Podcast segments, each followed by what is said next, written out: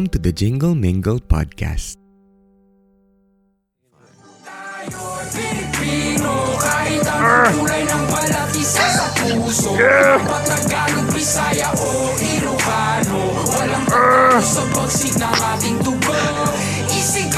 Woo! I'm so woke and welcome everyone to the seventh episode of the Jingle Mingle podcast. At uh, welcome, Lucky Seven! Lucky Seven, kamusta tayong lahat? At uh, ganito ha, yung last episode natin is about cancel culture. At sa mga nakinig sa amin, ako, sobrang salamat. Sobrang salamat po. At sa mga nandito na nakikinig, meron na tayong audience. At uh, kami natutuwa na finally may nanonood na sa amin ng live. Yeah. Napaka-sabaw namin. Thank you sa mga listeners din namin. Shout out kay Maan for always listening as well. Kayo ba, guys? May mga gusto kayong i-shout out? Shout out na rin natin yung mga hindi nakinig. Tsaka yung mga in-invite na hindi natin pumunta. Hindi, joke lang. Siyempre, ano, shout out kasi gusto lang naman namin na nandito kayo na para makinig. Mm-mm, mm-mm. Mahal namin Ah, kayo. Oo. Lahat naman. Yes, Ayan. thank you.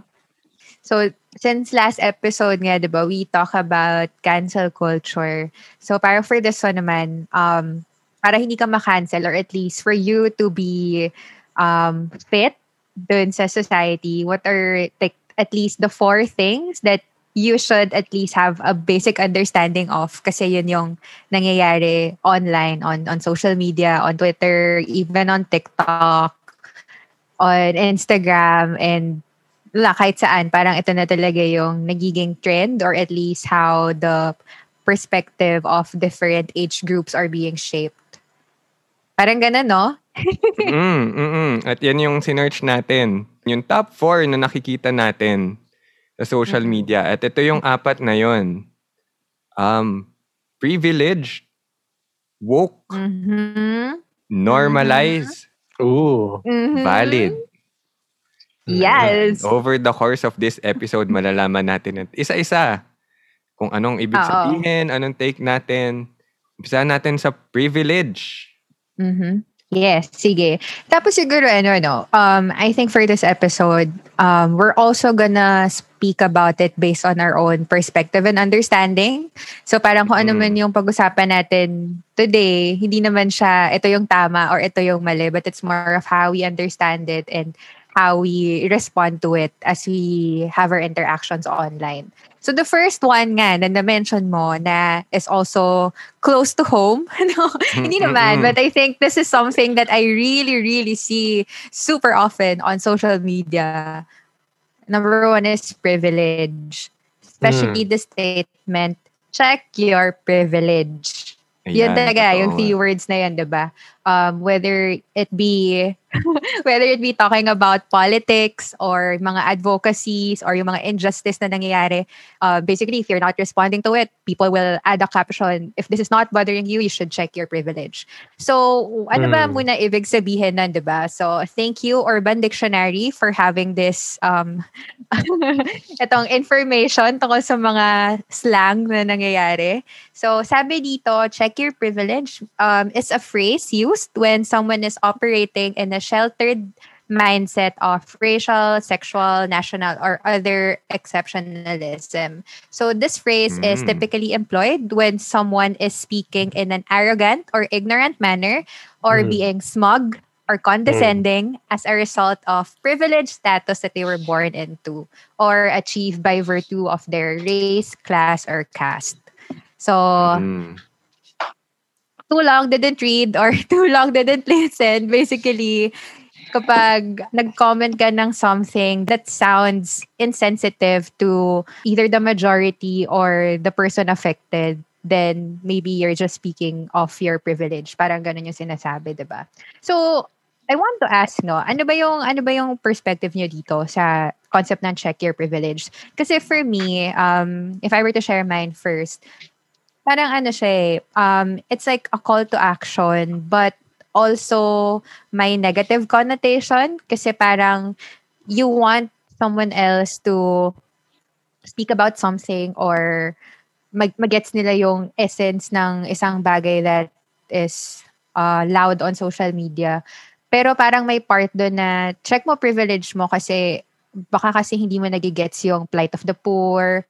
Um, hindi kasi ikaw yung nagkaroon ng ganitong experience kaya man nasasabi yan. Or parang if you if you say something, or kunwari, simple example na lang, kunwari nag-travel ka in a pandemic, ah, privilege ka na. Kasi parang di mo man lang naisip um, hindi wala nang capacity yung hospitals natin. It's it's the privilege.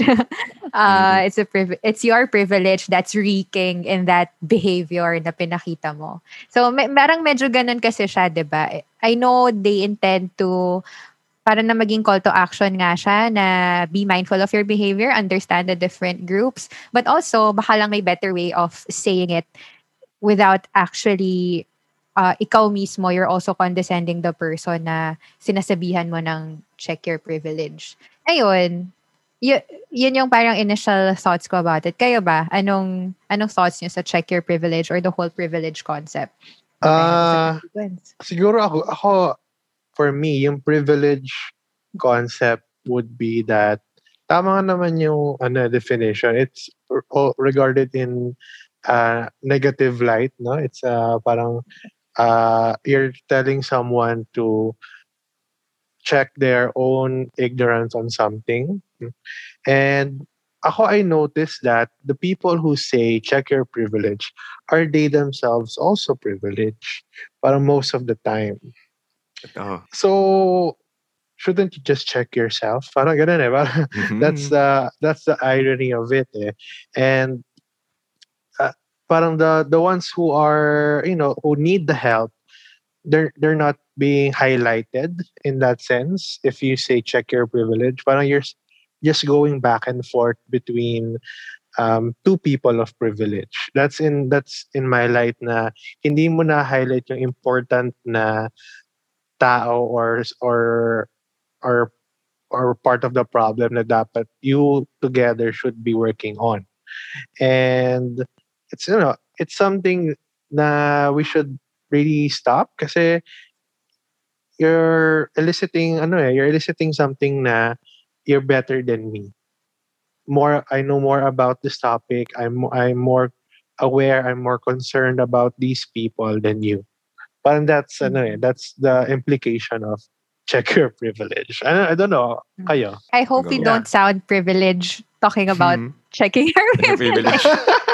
Yung parang yung cancel culture Look, to last time eh. for people ta- for, for people of privilege talking about privilege. Mhm.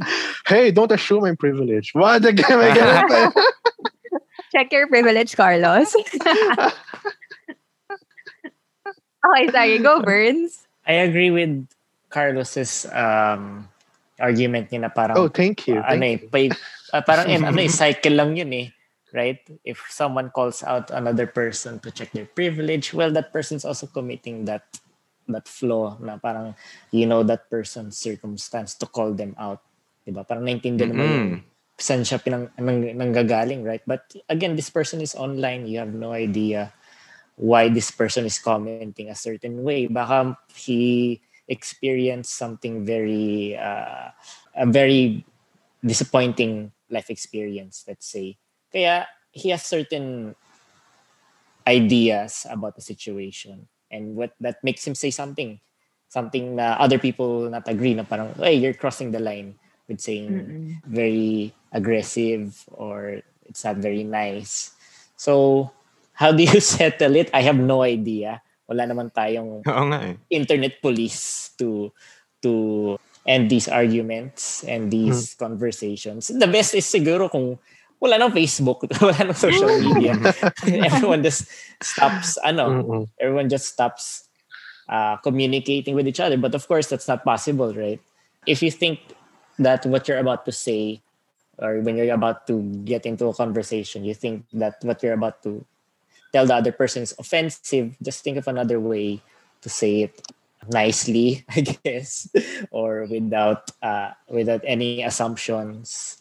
Um, Hmm. There's always another way naman to have a healthy conversation. Pero ano ano, actually may may thoughts din ako kanina when when Francis was saying that. Parang yun kasi siya, eh, 'di ba? What you post on for example, yung post mo, ilang ilang words lang ba yun, 'di ba? And it doesn't really capture yung buong essence of why you are expressing it that way. Yung isang naisip ko, pero baka old news na and sorry if irrelevant or mali yung sinasabi ko.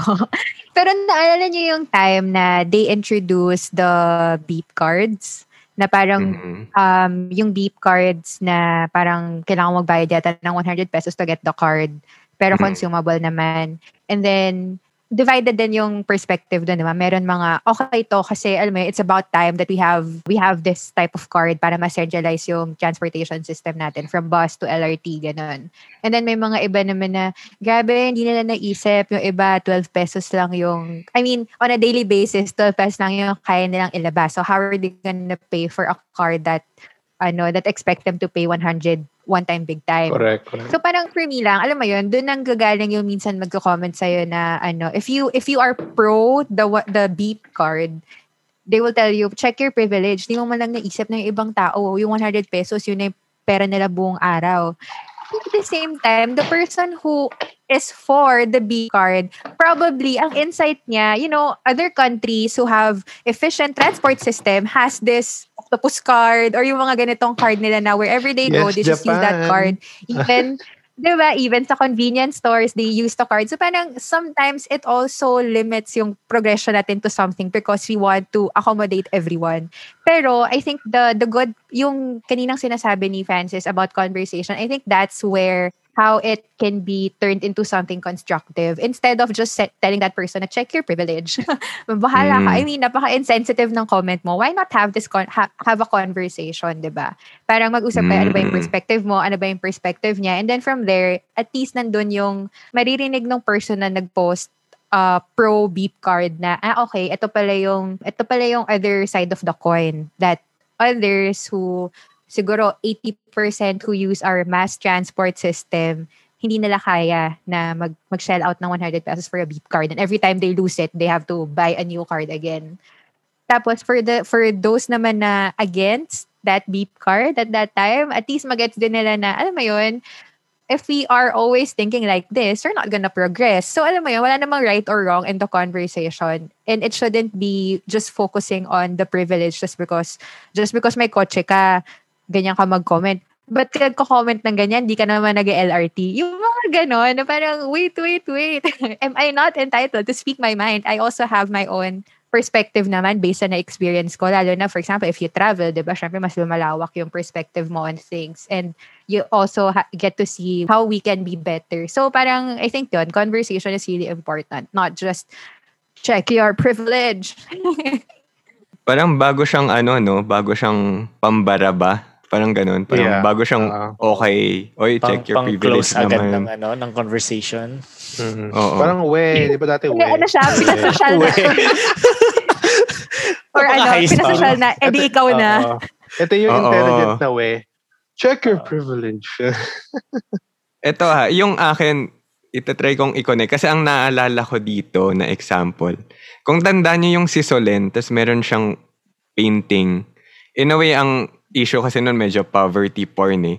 Pero yun din yung pwedeng, kumbaga, oh grabe ka naman, porkit may painting ka, tapos mag photoshoot ka sa mga sa mga kasama ng may hirap. Check your privilege naman. Ganyan. Pero gagri ako sa sinabi ni Carlos na yung mga nagsabi nun, mga privilege din eh. Kasi parang kumbaga yung mga Diba? nandun sa community, masaya pa nga ata sila na doon nagpa-picture si Sulen eh. Na natuwa pa sila sa... Oo.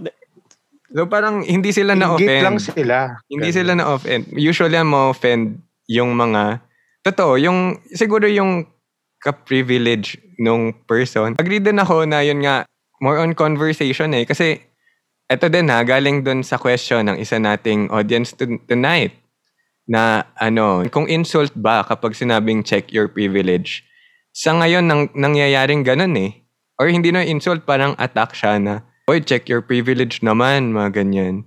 Pero Yeah. parang, Mhm. bakit kumbaga naunahan ka agad na paano kung alam ko naman yung privilege ko at yun pa rin naman yung stand ko? Parang nagiging attack siya. Siguro mas maganda nga kung itanong siya in a light way or kumbaga paalalahanan, oy, check your privilege. Kasi may iba naman talaga na sumusobra talaga sa privilege. Yung ano, ma- masyadong sheltered yung mga statement. Mm-mm. Pero siguro, kumbaga sa mga magsasabi ng check your privilege, ang magandang sabihin din sa kanila is check your emotions. Anong check your emotions muna? Anong kalma lang? O sige, check natin yung privilege. So tama nga kayo na ah, yung magandang conversation, kumbaga. Parang Yeah, chill lang. yeah. Kung sumobra, sumobra. Baka may Mhm. side na hindi tayo nakikita. Mm-mm, Yeah, mm-mm. dun sa, dun sa question na insult siya, i- in a way, it's a way to ano eh, um, it's, it's a way to call out, a different way to call out. Yun kasi siya eh, di ba? When, when you say to someone na check your privilege, parang kina-call out mo siya na, uy, basahin mo nga ulit yung tinype mo. Tingnan mo nga Mhm. kung naintindihan mo ano yung implications nito for the affected group. So, Yeah. may negative may negative talaga siya na connotation eh. Kasi pag para for me ah, pag sinabihan akong ganun, pag nasabihan man ako ng ganun, automatically ang may isip ko, ay, bakit, ano ba ako, naging apathetic ba ako, or ignorante ba ako about something, or parang, alam mo yun, na- nakulangan ba ako sa empathy for this particular topic kaya napagsabihan ako na check your privilege. Parang ganun siya. So, same with cancel. same with Mhm. cancel culture na, alam mo yun, parang there's a better way to really call out people. Kasi ito Mm-mm. parang ano agad siya eh, parang ang entitled mo naman, ang privilege mo naman.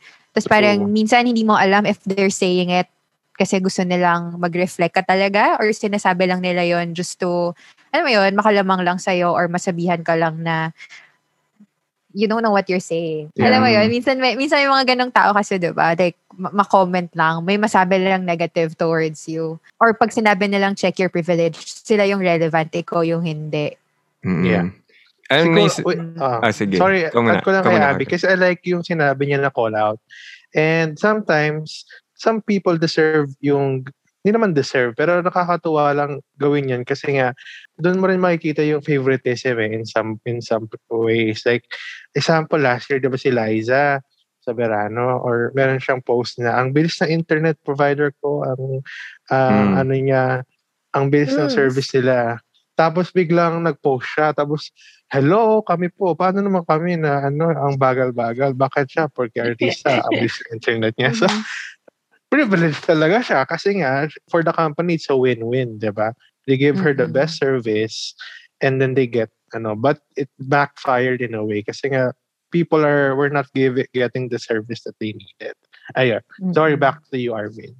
Naisip ko lang dito, parang talo tayo lahat. Kasi pag, paano kung lahat ng tao sabihin na check your privilege? So tayo, check your privilege. Tapos yung mga middle class, check your privilege. Sabihin ng low income, o check your privilege. Tapos sabihin ng mga squatter, o check your privilege. Tapos sasabihin ng mga walang bahay, yung mga mga tambay, o check your privilege. Mga ganun. Tapos wala, panalo yung mga walang bahay. So, Like sabi nga ni Bern, cycle nga. Walang Oo. katapusan. Mm-mm. ito. So, Saka kanino yung matatapos? Ano, yung, yung na-mention mo nga kanina, Arvin, na minsan kasi talaga comment lang siya just to stay relevant. Na baka naman yung taong pinoprotektahan mo, wala naman pala talaga pakialam dun sa issue. ano mo yun? Baka naman sila nag-YouTube, YouTube lang siya nasa bahay. Tapos, eh, joke lang. Okay, please delete. Joke.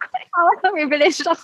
So, Go, go. ayan, di ba? So, kanina we talk about checking your privilege and that minsan talaga people just say it para lang maging relevant sila or parang gets nila yung what's happening uh, around the world.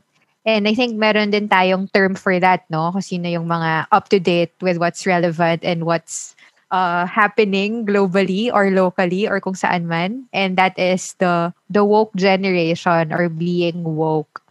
So, Arvin, meron ka bang pa- pa- pa-definition dyan ng woke? Ito. Woke this lang yung alam ko eh. Joke lang. Urban Dictionary defines woke as being aware of the truth behind Mm. things the man doesn't want you to know. Mm. Mga conspiracy theories ba to? Napaka-feminist ng definition na. The man talaga. Siguro yun nga, baka doon nagre-revolve din yung being woke. Yung being aware of the truth. Kumbaga dito yung ano eh, kapag namulat ka na, kasalanan ng pumikit. So woke. Inaantok ako sa woke. Joke.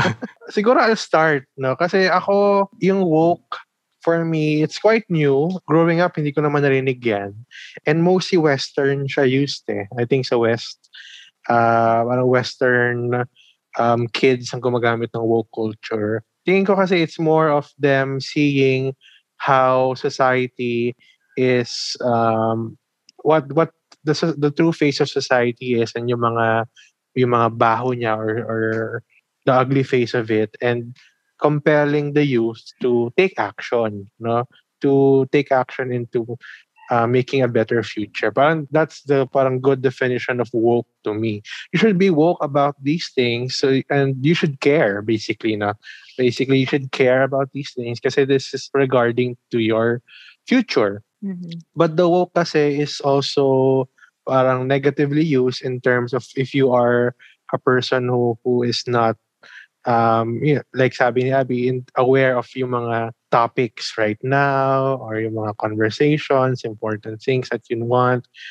Because maybe you just want a peaceful life. I don't care about them. Ah, ako basta okay ako. We can't really blame those people for being sleepy. Sige sila sleepy. Iba woke. But let's it's uh, we can say that they're living in a dream siguro. Being woke is you waking up from those dreams of of life na you have to face it face those realities and that's for me Nabasa ko dito, Mm, another Mm. definition. So, originally daw talaga, kagaya na sabi mo, Carlos, no? originally, woke really means um, being well-informed, up-to-date. mm, And I mm. think it's really because of technology, of the internet. I mean, we have more access to information now. If we read something, we can already validate it by, you know, mag-google ka, hanap ka pa ng mga supporting articles around it, hanap ka ng studies or ask someone, ask an expert. Ang dami, di ba? Lalo na, and uh, yeah, and you also have those um, applications like Quora or Reddit na may mga communities talaga talking about different topics. Kaya parang I think doon nabibuild yung pagiging woke of people in general. So that was it originally. So good, di ba? Actually, medyo neutral, well-informed, up-to-date. You know what Mm. you're saying. You understand what's happening. Now, parang nagiging, nagta-transform siya to being alert to racial or social discrimination or injustice. And I think Mhm. we see this predominantly with all the stop Asian um Hate, stop yeah. Asian hate, Mm. Black Lives Matter. I think Mhm. napupunta nag sa ganun yung ano, yung pagiging woke, woke. 'di ba? Like when we Mhm. see something, when we see an act of injustice or parang discrimination yan or that's racism, then the whole world talagang rally talaga. Mm. call Mali yan, mali action yan. no? Yes, Uh-uh. oo. Mm. Ganon siya. So, for me, I think the word woke is still good. Well, nagkakaroon ulit ng ano dito eh, ng mob na effect kasi na, na, nabubuo ulit na kunwari pag pare-pares kayo ng perspective on things, if you agree on something, then you support each other and fight for a certain cause. Um, I think okay din naman yung pagiging woke kasi nga it makes you become responsible in researching first. Gusto ko maging woke. So for me to be woke, kailangan hindi lang isang article yung pagbabasihan ko ng perspective ko. Kailangan medyo sure din ako na woke talaga ako kasi I've done my research. I think may ganong tone din siya when you when you tag yourself as a woke person, 'di ba? Di mo lang pwedeng woke ka lang kasi nagbasa ka ng fake news pa, 'di ba? So, hopefully naman yung mga taong sinasabing woke sila are really doing their part in validating whatever information they hear or read online. Um, I think that the the negative side of it lang talaga is when you get too passionate about something na yung pagiging woke mo, you just believe in your own version of truth. And when mm, other Mm-mm. people say something that's different from your perspective or what you believe in or what you researched about, then parang either aawayin mo na sila, ika-cancel mo na sila, i-discriminate mo sila, i-judge mo sila, or whatever negative reaction to other people. Instead of initiating a conversation, mabalik na naman tayo sa, parang sa similar Conver- sa privilege, diba? I think it should be a conversation. It's not a black and white thing. So yun yung parang feeling ko nagiging negative side of being too woke na Mm. hindi ka na rin nagiging open to other people's perspectives and insights on different topics. Yun. Mhm. Um, yeah, she covered most of the parts na parang the good and the bad of the term woke. Siguro I'll just delve more into the other side of it. Yung, it's mostly used as a negative connotation, in a negative light, no? People, when you say woke, uh, wo- woke siya, uh, usually you see this sa mga ano eh, sa mga online na, On drugs ba to? O mga online na comments pala or mga ano, Woke on drugs. woke, Hindi, joke. woke kids ganun. So Mm. I think they're using it in a way na this this person is very full of themselves or very pretentious when it comes to Mm. social Mm. issues, 'di ba? Parang oh, you think that you're an expert at in this field na maybe you you you did experience some something. That's why you're you're drawn to be to have strong feelings about siguro an event that that affected a certain group or uh, may advocacy nga that you want to push for that is not being it's not being given attention by the government or whatever big power there is. Now maybe that side people should really look into it na you don't associate yourself with the with being too clouded with your own beliefs. I like the part na uh, you're trying to seek truth nga. Um, sana hindi siya conspiracy theory yung dating. Oh, totoo. yung yung ano yung magiging approach mo with things. But y- kasi you can start shooting ano eh shooting your gun in the air di ba? Kung marami kang beliefs about stuff you're blaming all almost everything for certain circumstances right now. For example Mm. in the Philippines. You can blame very powerful people very uh, families that abuse things uh, corporations ganyan ganyan. But it should also always be grounded uh, with with facts. Otherwise yung pagiging woke mo you're just looking into things face value di ba? You're just I think most people just look at headlines and then magko-comment agad sila or mag-share. That's I've seen a couple of people online who do that parang wait lang uh, maybe there's a story behind it di ba um, did you did you spend two minutes, three minutes looking through the article first before, you know, calling Mhm. out uh, a person or maybe a corporation for for this thing. Diba? I think it's a matter of um, it's a behavior. eh. It's a matter of uh, having that ethic or that etiquette. I mean, Mm-mm. online etiquette. Sana you Mm-mm, practice the right way of calling out. If if meron pa din- Agree, agree. is there a right Oo, way of totoo. calling out? Kakaiba mo, siya. alam mo, Birds, may, nai- Mm. may, may naisip ako dun sa, sa, sa share mo. Ito medyo Na? ano na lang, medyo simple na lang to. A- alam niyo yung ano, yung mga nagpo-post ng, ano ba yun? Yung, kasi yung, yung era natin, yung generation natin, tayo na yung mas educated, mas woke, we have access to information. Mm. Tapos yung topic of um, answering back to your parents, kasi woke na ako eh. I know, I already know things. I, I'm an adult, ganyan, ganyan, ganyan. So parang I think sometimes being too woke, you also lose respect of other people. Yes. So Mm. parang dahil feeling mo, dahil feeling mo, ang dami mo nang alam, minsan the way you also package it or say it is very disrespectful na rin. Kasi nga, Mm. nagkakaroon ng pride out Mhm. of Mm-mm. out of everything that you're Yun yung reading. Parang, oh, eh. alam ko na to. you Ganun. parang Oo. ano eh, you've reached your peak of awareness on a certain Mm. parang, yes, Parang, let's okay, go. so that gives me the right to act in a certain way. I think kita yun sa mga ano eh, yung mga groups na subtle agent traits. yung mga, Mm.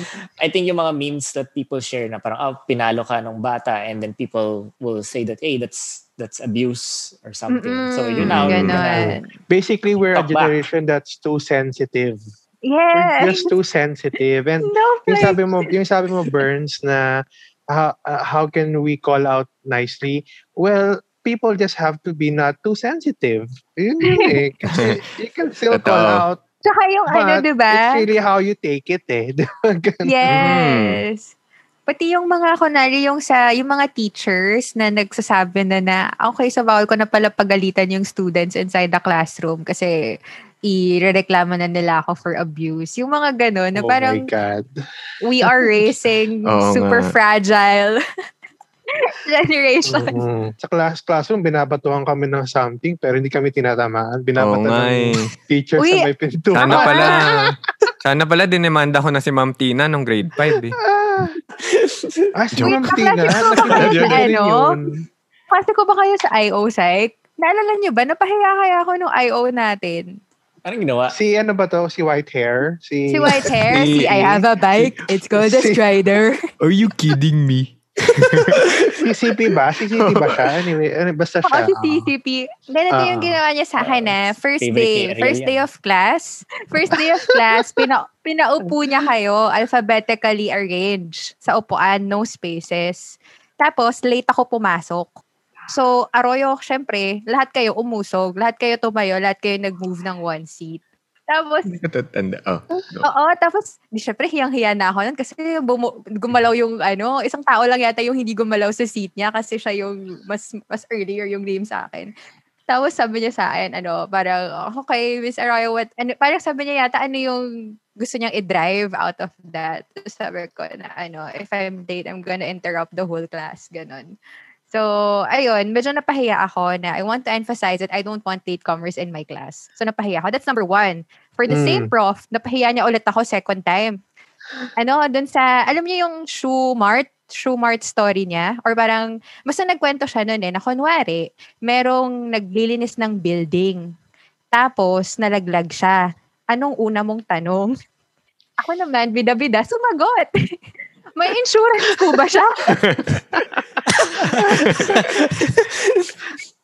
ah, ako parang, I think that statement is check your privilege. Totoo.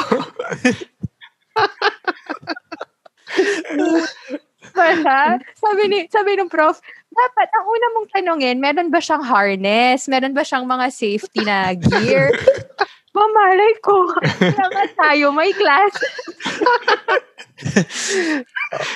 Pero Parang you're magandang... thinking like a, you're thinking like the company na nun eh. Parang Oo, gana. sabi niya sa akin, ah. Arroyo ka talaga.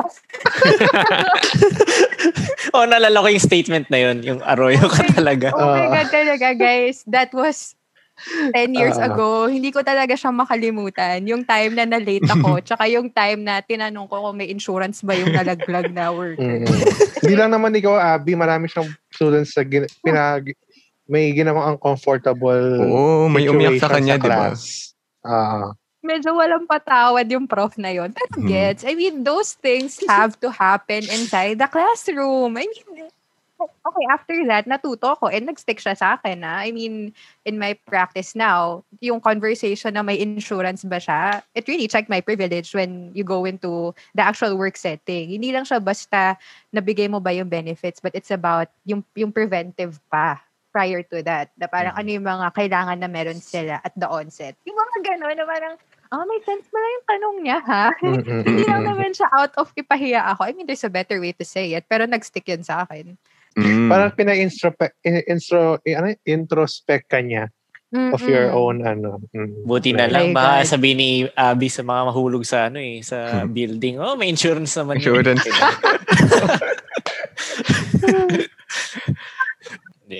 You, you Ayun. came out stronger. Yes. so, ayun, balik sa pagiging woke sa akin naman. Na-cover nyo naman na halos. Siguro yung sa akin yung ano, yung sa negative muna, yung kapag may tao na galit na galit, tapos ikaw naman, ang sasabihin niya sa kanya na, uy, woke na woke ka. Ganun. So, kumbaga, syempre may pinaglalaban yung tao. And then dapat, same sa inyo na, dapat talagang yung pinaglalaban ni research. Kasi pagdating naman sa akin sa pagiging woke, maganda din siya eh. Kumbaga, sa atin, kunwari, yung, yung PhilHealth na 15 billion. Kumbaga, may nawalang 15 billion na pera natin. Kumbaga, syempre, kahit ako, nasa na yung 15 billion? So, in a way, woke, woke na alam nating may nawawalang 15 billion. Pero ang tanong, ay, or yung pagiging woke, kumbaga ako, hindi ko naman siya dinala sa Facebook or hindi ko naman sinabi na, bakit walang iba nagtatanong, di ba kayo woke? So, tama ulit, checking the emotions ulit, checking the, yung kung gaano ka-sensitive. Medyo sensitive yung topic kasi magkano yung nawala sa atin? 15 billion lang yan talaga.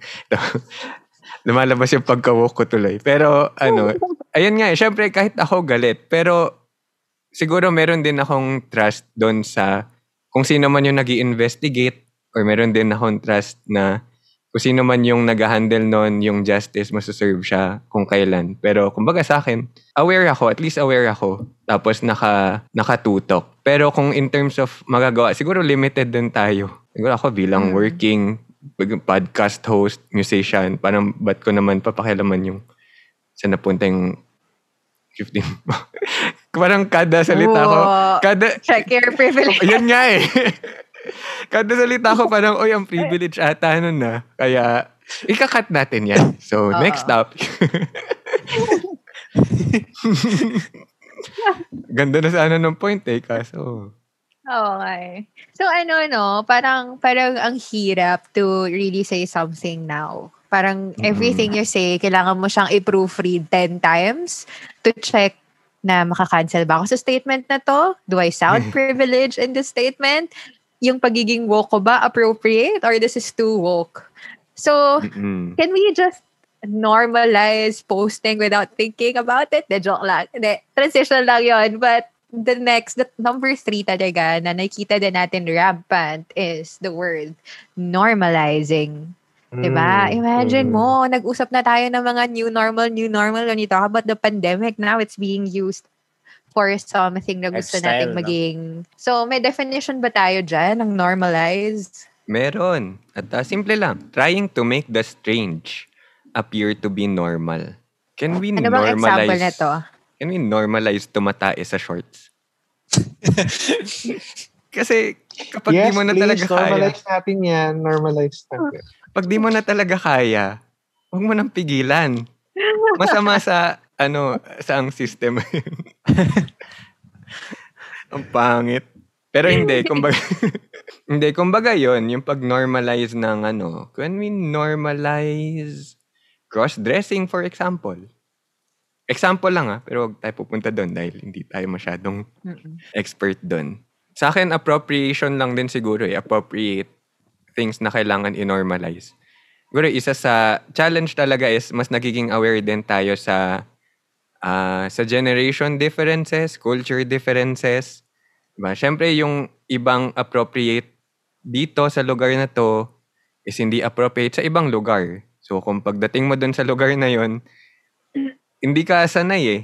Tapos Mm. parang, kumbaga iba yung culture nila doon.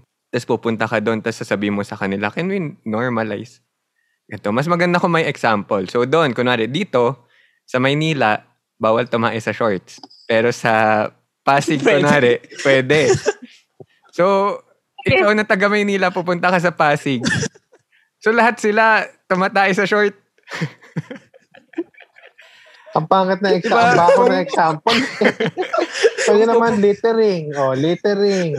Oh, pwede naman sa Singapore, bawal mag-litter. Well, eh, hindi eh. Tayo sa shorts talaga eh. O sige na nga. Siguro May kung... nag-comment, wait, may nag-comment sa guest natin. Sa Pasig, namamato pa ng plastic na may tae. Ah, para sa sa taga-Pasig natin dyan. Any- 'Di ba? So siguro ganun, kung tag kung hindi ka taga doon tas pumunta ka sa lugar na 'yon, tas iba yung culture. Diyan din dapat papasok yung pagka-woke mo. Dapat woke ka doon sa culture ng lugar na 'yon. Kung appropriate ba sa kanila 'yon. Na mako-connect din natin sa privilege kasi akala mo dahil privilege ka, ikaw yung tama eh. So kung pumunta ka sa territory ng iba, dapat ikaw yung may responsibility na alamin ikaw may responsibility ka para maging woke doon sa culture na yon. Doon mo malalaman kung may kailangan bang i-normalize or wala. Ah, kinonek ko yung tatlong words.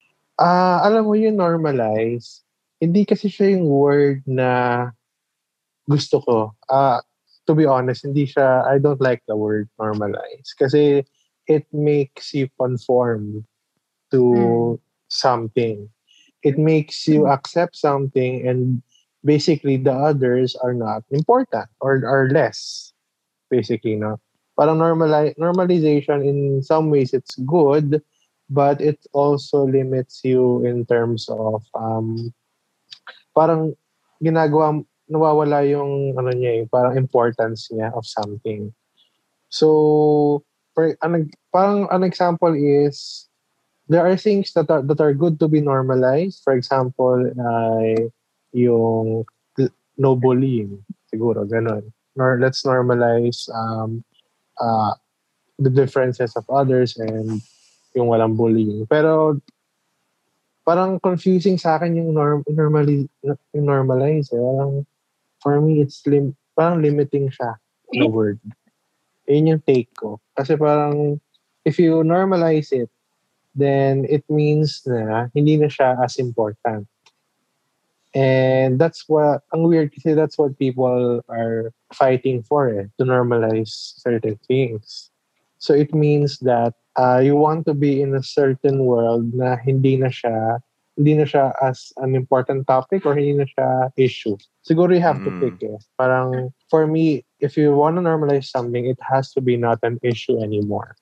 Basta hin- basta issue siya, pwede mo siyang in-normalize. Parang ganun. Mm. Pero Mm, may like naalala racism, ganon. Or yung, no, yung hate for blacks and Asians. It's, ano, it's, uh, we call for equality, normalizing equality. may naalala hard pala eh. ako. Ah, May Go. naalala ko na example. Ito lumabas talaga sa TikTok na parang sabi Mm. niya, let's normalize being apolitical. how does that mean? So yung walang pakialam sa politics, dapat Mm. norm Ah, normal dapat 'yun. But can you really? Parang ganun eh. Yun na nga, yun na nga. Ayun. kasi- Kaya nga it's con- a confusing word for me. Yes. So, siguro I want to hear from you guys how para I can understand it more. Meron ba? Sige, ako na lang tayo next. sa isa't isa eh, no? Pero sige, go Abby. Sa akin, ano, parang yung word na normalizing something is more in the tone of let's not make a big deal out of it. Kasi mas nakikita ko siya, siguro mas mas relevant siya for women.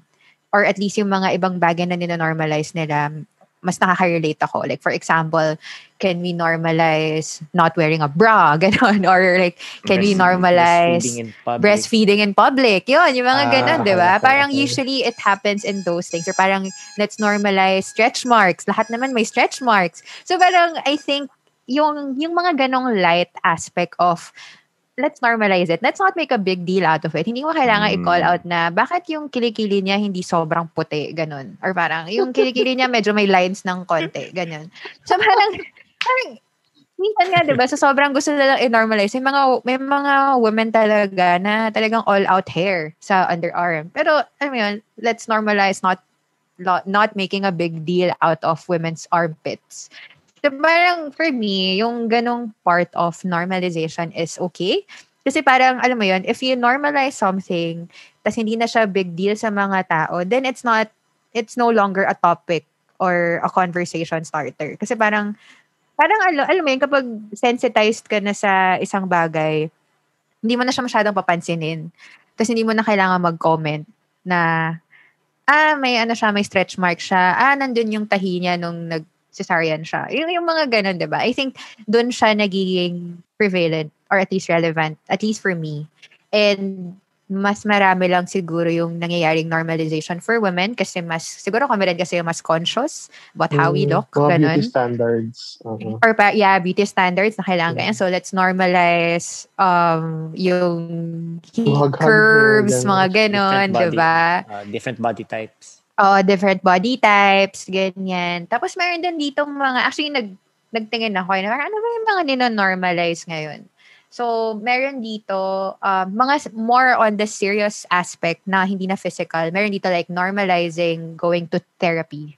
Na Mm. going to going for a psych consult is not it doesn't make you crazy, but it's normal, just like Yes, any other yes. health checkup. That's a good example, Parang ganun. Abby. Yeah, Tapos okay. meron din yeah, meron din yung normalizing ano um men liking feminine things and vice versa. So parang kung kunwari yung Oh lalaki God, nagsi-skincare, Yeah. it shouldn't it shouldn't be seen as being feminine if they start taking care of their skin, 'di ba? I mean, Or nanonood ng Paano BL, gusto rin- di ba? Mm.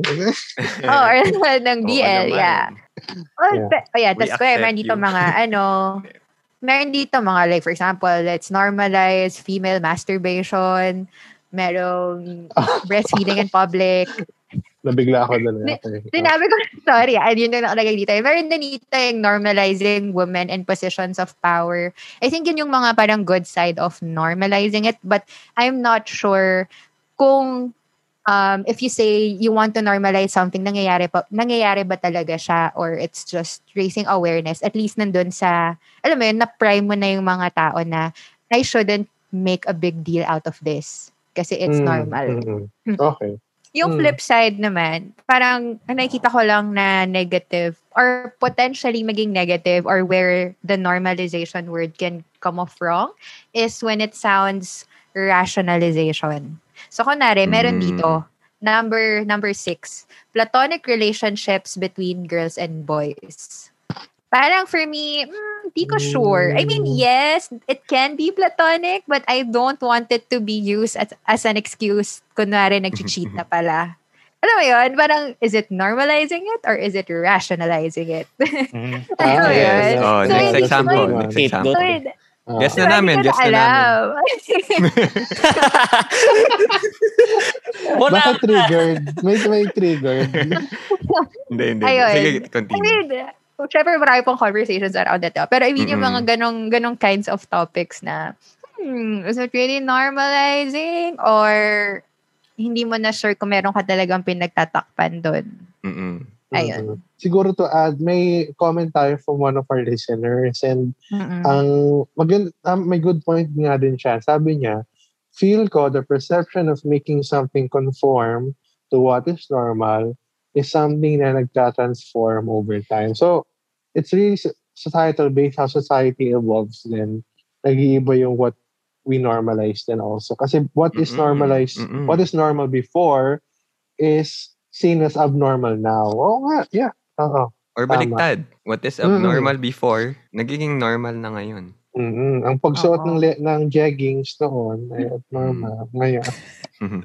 Yeah, it's a cycle. Pero alam mo, doon kasi, doon kasi yung ano eh, doon ng, parang kung isipin mo, di ba siya nakakapagod? Uh, I think as we grow older, mas, kaya tayo sa age natin, ah, mas, mas siguro mas hindi na tayo nakikiride sa mga, can we normalize, can we normalize? Because we don't care right now. I mean, we have different Oo. priorities in life. So parang, feeling ko lang, at a certain point, mapagod din talaga yung mga tao to conform to what society is dictating. Kasi alam mo yun, if every time na lang, kagaya nga ng na- na-mention ng listener natin, di ba? Nag-transform siya eh. So, at every pace ba, susundan mo yung trend or you'll just stick to your Mm. own values and perceptions and alam mo yun, ititweak mo na lang yun based on what's happening but not necessarily conforming. I think, I think ganun, ganun din talaga siya. Nakakapagod to always stay relevant Mm-mm. if you can Yeah. just be yourself. Na feeling ko ah, dyan din papasok ang mga nag, yung mga usually na active dyan is yung mga privilege. Kasi kung hindi ka privilege, talagang iba yung iisipin mo eh. Isipin mo mag-survive, isipin mo mag-save para Mm. sa family. Iba, kumbaga, iba yung, Maslow's. Kumbaga, kaya din tayo napapagod. oo, feel ko Mm. kaya tayo napapagod kasi may iba tayong kailangan ayos sa buhay natin. Hindi Mm. naman, ito na naman sa sound. Privilege na naman ako. Pero kumbaga, oo, kumbaga, parang kailangan munang isave yung sarili. So wala tayong time para sa, for the whole world. Ang pangit man pakinggan, pero medyo ganun yung point. So. Different journeys talaga. mm um, with the movement naman is something I I observe to be very aggressive nga when people say or people try to advocate uh, they try to push for a certain movement uh, let's say let's normalize men talking about their feelings parang yeah that's a good that's a very good movement but are they pointing out that we don't di ba? we don't share our feelings to other people of course there's a there's a population naman that are you know normal Assuming na Oo agad, nga, parang ganyan. ganyan. Parang Oo. ano, there's a healthy. Mm. there's a healthy population. I think they're trying to point out yung uh, uh, the people who who don't do it normally, 'di ba?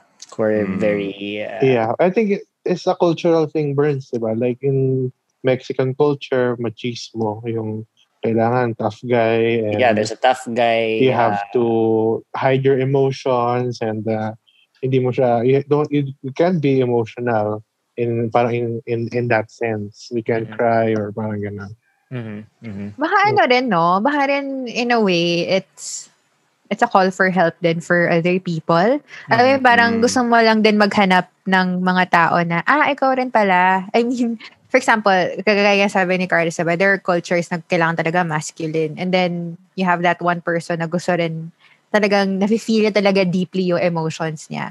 And then it's a it's a it's a cry for help na can we just normalize feeling things? Tapos parang siya yung magsasabi na, yes, that's normal. Kasi ako mismo, guy din ako, and I, and I do this, I do this. Parang, ah, okay, there are other people who share these things naman pala, and I'm not weird. So can we just make it Mhm. normal? So I think baka may ganong din finding a community or finding a group Oo that nga, you no? can resonate with for support. Baka may Mhm. ganon din. I don't Mm. know. But kasi if is- ang weird lang kapag normalized, does it always have to be in a global sense? Na Yun everyone din. in the world should Yeah, yeah. see this as the norm. Parang that was the confusing part sa akin na Oo. we should oo. we Na- respect other cultures and parang that Yeah. practice, ganun. Naalala ko nga, naalala ko nga tungkol dun sa breastfeeding. Kasi Mm. parang yung iba, ayoko nga makakita ng ano, ng boobs in public. Mm. I mean, di ba isa, parang can we normalize breastfeeding in public? Kasi parang naman mga iba na, ah, parang ayoko, joke na, maya maya may nagbabang pa ng damit dyan. parang, alam mo yun? Please delete. Pero, I invoke my right. No okay, so sa dyan. guys pala, no? Gusto pala nila. Sorry.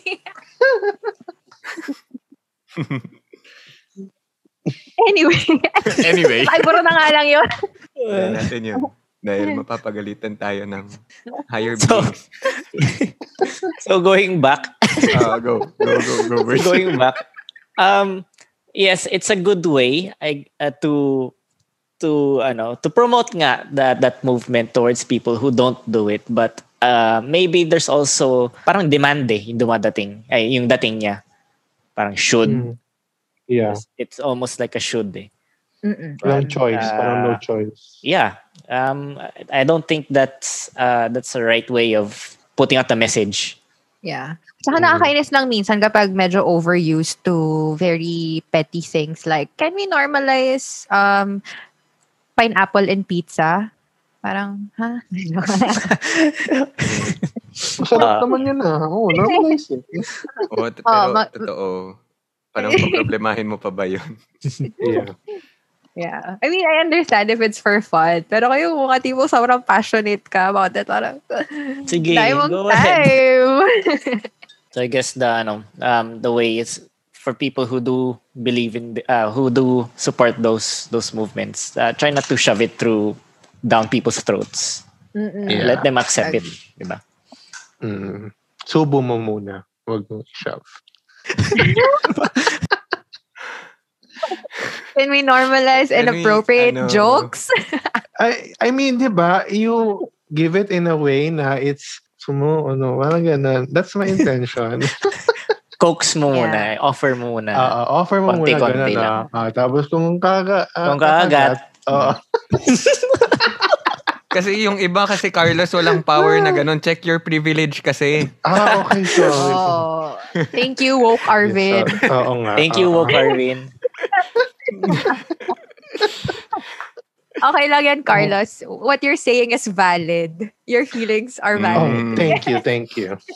Yes. So we Oo. are in on our last um magical word in society today, which is valid. Valid. So ano naman ang thoughts nyo about the word valid?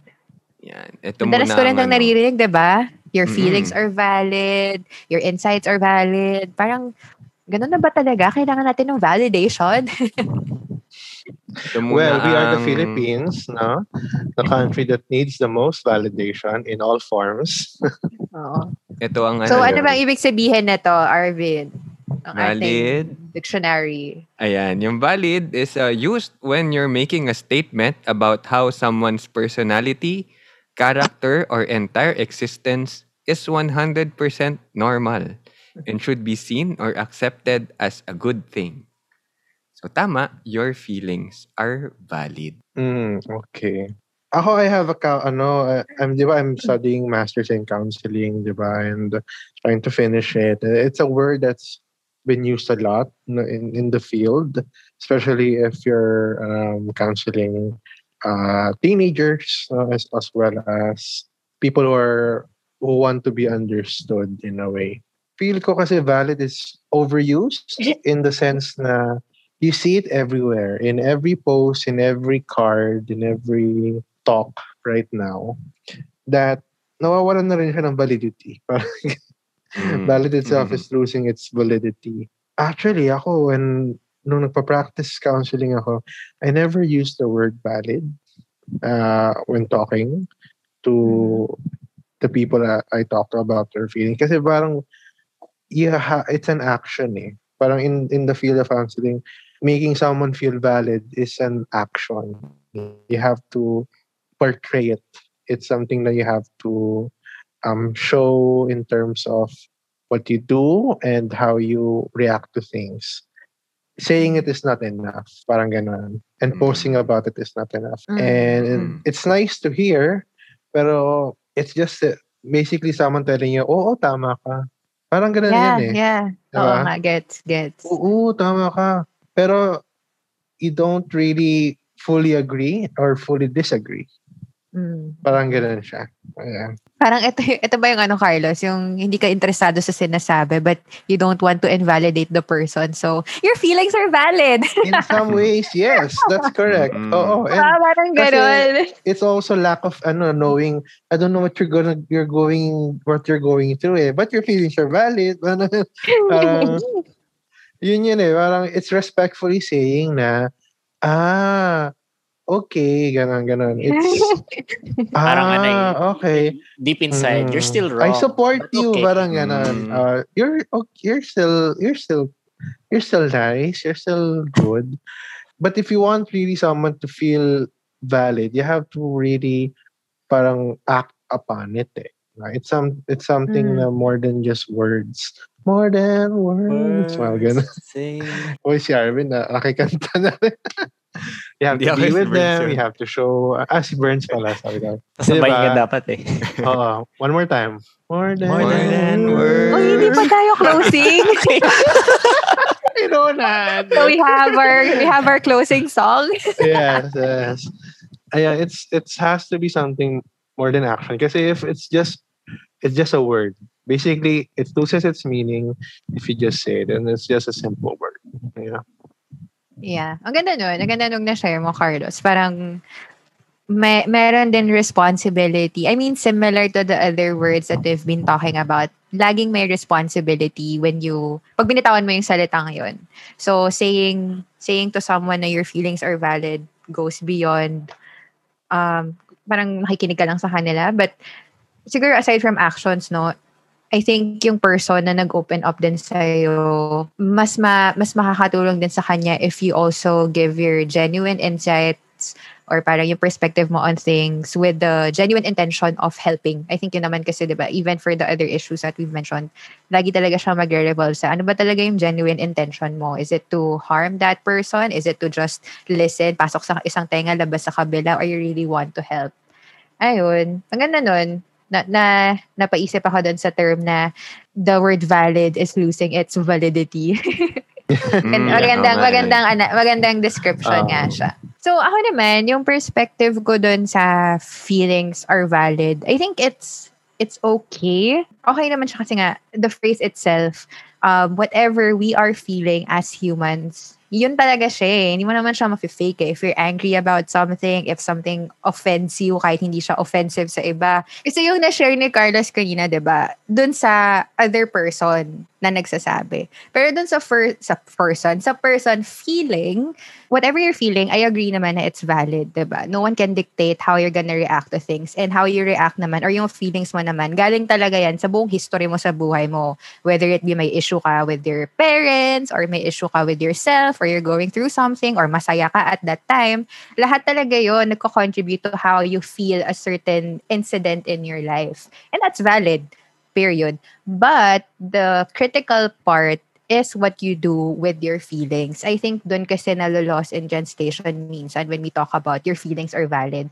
Um, your feelings are valid, but what you do with your feelings is not necessarily valid or it doesn't Mm. justify um, your feelings doesn't justify your action. I think yun siya, na parang you still have to be responsible.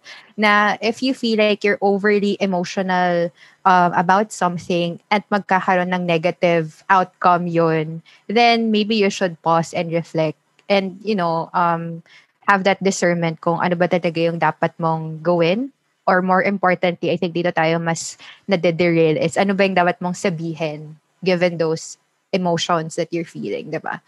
I think dahil dahil sumisikat yung statement na your feelings are valid, nawawala yung time for people to process their feelings before acting on it. Before Mm. kasi mas conscious pa eh. Parang may consciousness ka na, ganito ako, sige, pag-isipan ko muna. Ngayon, parang, sabi nila, valid yung feelings ko. So, whatever I say, okay lang yan kasi my feelings are valid. My feelings are my feelings. So, parang, I think yung just being careful about th- that part na dahil nanonormalize na feelings are valid, people use it to justify their actions or the words that they say. Ayun. with what Abby said, yeah, what what ano, what you make out of your actions is something you have to be responsible about. Kasi not all actions are valid excuses Mm. um, for what you feel. I think na normalize nga um, yung people acting out because of their feelings. Uh, you've seen news sa news na parang okay yung maybe the student guwante siya sa teacher because the teacher said something to demean the the student, 'di ba? Was uh, I think there was a lack of self-control. Baka nga the the student uh, did not take it lightly yung yung comments, 'di ba? But Mm. maybe because in this generation right now where we're more outspoken, uh, we think that the action uh, justifies what you feel yun yung lumalabas yung we get we get these very uh, very sad news uh, Mm. of of people even at a very young age parang may marami nasasaktan na. I guess it's about nagiging ano na eh, nagiging educational or parang ano eh, parang transformative na yung point ko eh na when when it comes to starting to teach young adults about emotional intelligence. I guess Mm. that's that's one of the what's one of the life life lessons that should be uh, that should be advocated more, 'di ba? Mm. Mm. Kasi ano eh, I agree, guess agree. I guess uh, yung part of adulting, even adults don't have proper self-control, 'di ba? And it's kind of Mm. alarming nga na even Oo. people in very good, uh, very high uh, positions, even they, you think you think they did know better, 'di ba? Pero sila pa rin yung Mm. ano, si- sila yung primary naging primary example for things that we shouldn't do as normal citizens or people below Mm, mm, mm, below that person. Parang hala, even parang napapaisip ka, parang paano siya nakalusot or did he skip a step? Is it okay to reach that certain point without this life skill? Parang I could make it through life without that and then still be forgiven or parang people will forget naman Yeah. about my ano eh, my my actions eh. I don't like that as a reality right now. Yun yung Mm. pangit dun eh. And people just accept it as is, di ba? Yun yung, yun nangyayari. Ah, okay, so hindi siya, that no justice was served for that person. Oh, I guess valid yung ginawa niya. Okay. Ang Thanks, lalim, Woke. deep. Thanks, Woke Ah. Friend. Deep. deep. Ang deep na. Thanks, Woke Francis. Nalulunod na ako dahil ang deep. Pero med- medyo nagigets ko. Ang Parang doon, kailangan mong i-compartment eh. at Ah. doon ano no, doon sa point ni Burns parang nagiging spoiled yung mga bata. Kasi parang, oh, valid yan. Parang, ala, na, ano, sin- sinapak mo yung kapitbahay nyo. Pero okay lang yan. You are valid. Mga gan- Minsan naging ganun ba? Parang ganun yung point mo eh, di ba? parang, Kasi parang, parang he naging- deserved it pa. Pero ano, sa akin naman, syempre bilang ano din, clinical psychologist student. Totoo nga, nalolo siya yung translation eh, sayang. Pero syempre, di ba, sa perspective namin, kunwari, nag-open siya sa parents niya na parang hindi na po ako makakonsentrate at malungkot pa ako every day, hindi na ako makakain, baka po may depression ako. Tapos sasabihin ng parents, hindi, naging arte ka lang. Do- doon, parang doon, nagiging appropriate yung de, your feelings are valid. Yung nafe-feel mong sakit, yung nafe-feel mong emotions are valid. Kung ano man pinagdadaanan mo. Pero ayun, feel ko bilang clean psych student or future psychologist, dapat dagdagan siya eh. Your feelings are valid, but your actions have consequences. Wow. Kasi Mm. totoo naman eh. Kahit, kasi Yeah. sa- kami mga psychol meron din mga psychologists for example sa mga naka nakapatay for example. Then sabi nila parang injustice na lumaban lang sila kasi inaapi sila nung kapitbahay nila so napatay niya. So parang okay, valid yung na-feel mo, natakot ka lang.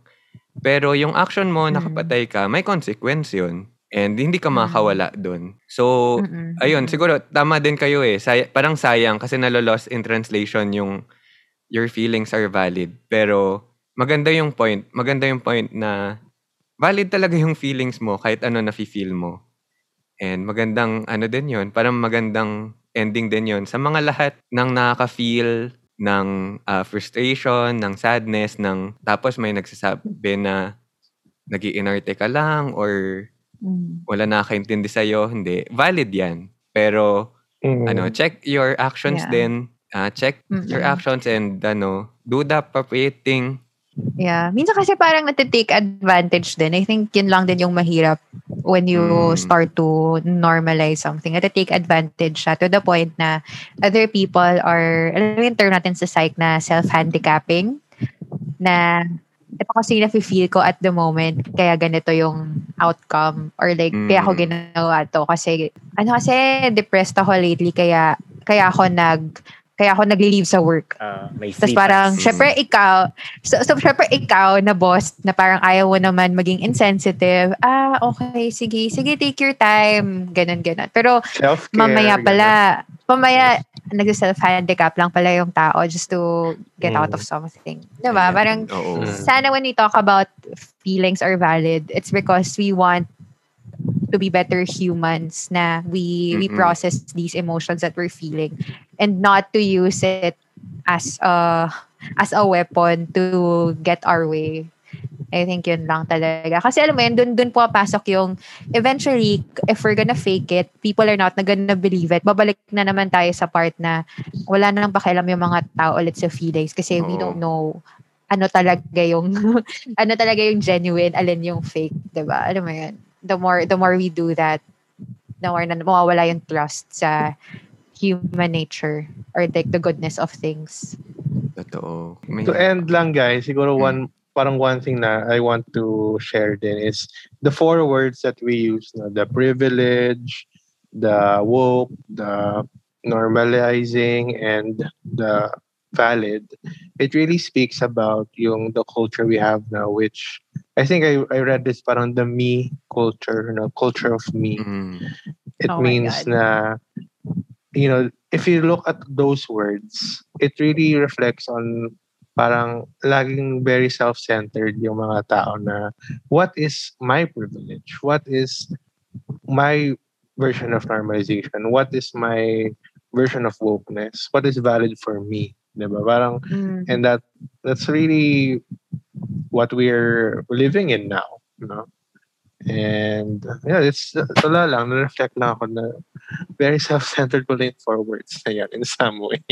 sobrang agree with Carlos no we can already see how the society is shifting. Pero at the end of the day we are all humans. We are all work in progress. I mean this is how we cope. This is how we figure out how we can live together or how we can get along diba and ano mo yun? Lumiliit na rin kasi yung mundo so it's not just about being in the Philippines but how we respond online affects a bigger a bigger group, 'di ba? Parang lumiliit kasi yung mundo kaya mas nagkakaroon tayo ng sensitivity towards these things. Hindi naman sila lahat negative. It's just a matter of um ano yung implications or outcomes ng actions natin and how we respond to it. And yun nga, we are work in progress. So kaya natin to, guys. Mm. I mean, there's always hope, diba? I, for me, there's always hope. So, with that, Arvin. Oo nga. Tulad nga nasabi natin kanina, kapag namulat ka na, kasalanan na ang pumikit. Pero, hindi kasalanan ang magpahinga. At dahil dyan, kami ay magpapahinga na rin. At kakantahin namin ngayon ay Perfect by Pink. Clean Ready? version. Pati yung audience. Kindly unmute. Oh, kindly unmute. One, two. Mistreated, mistreated, misunderstood. misunderstood. So good. No, It didn't slow me It down. didn't slow me down. Mistaken, Mistaken. always second We guessing. second Underestimate, I'm still around. Come still around. Pretty, pretty, please. Pretty, pretty, Don't you please. ever, ever please. Don't you ever, ever Like your last. Like your Last and perfect. Pretty, pretty, please. If you ever, ever Don't you ever, ever feel feel like you're nothing. Well, perfect. to me. Alright, thank you. Thank you so much sa ating Good ano, night.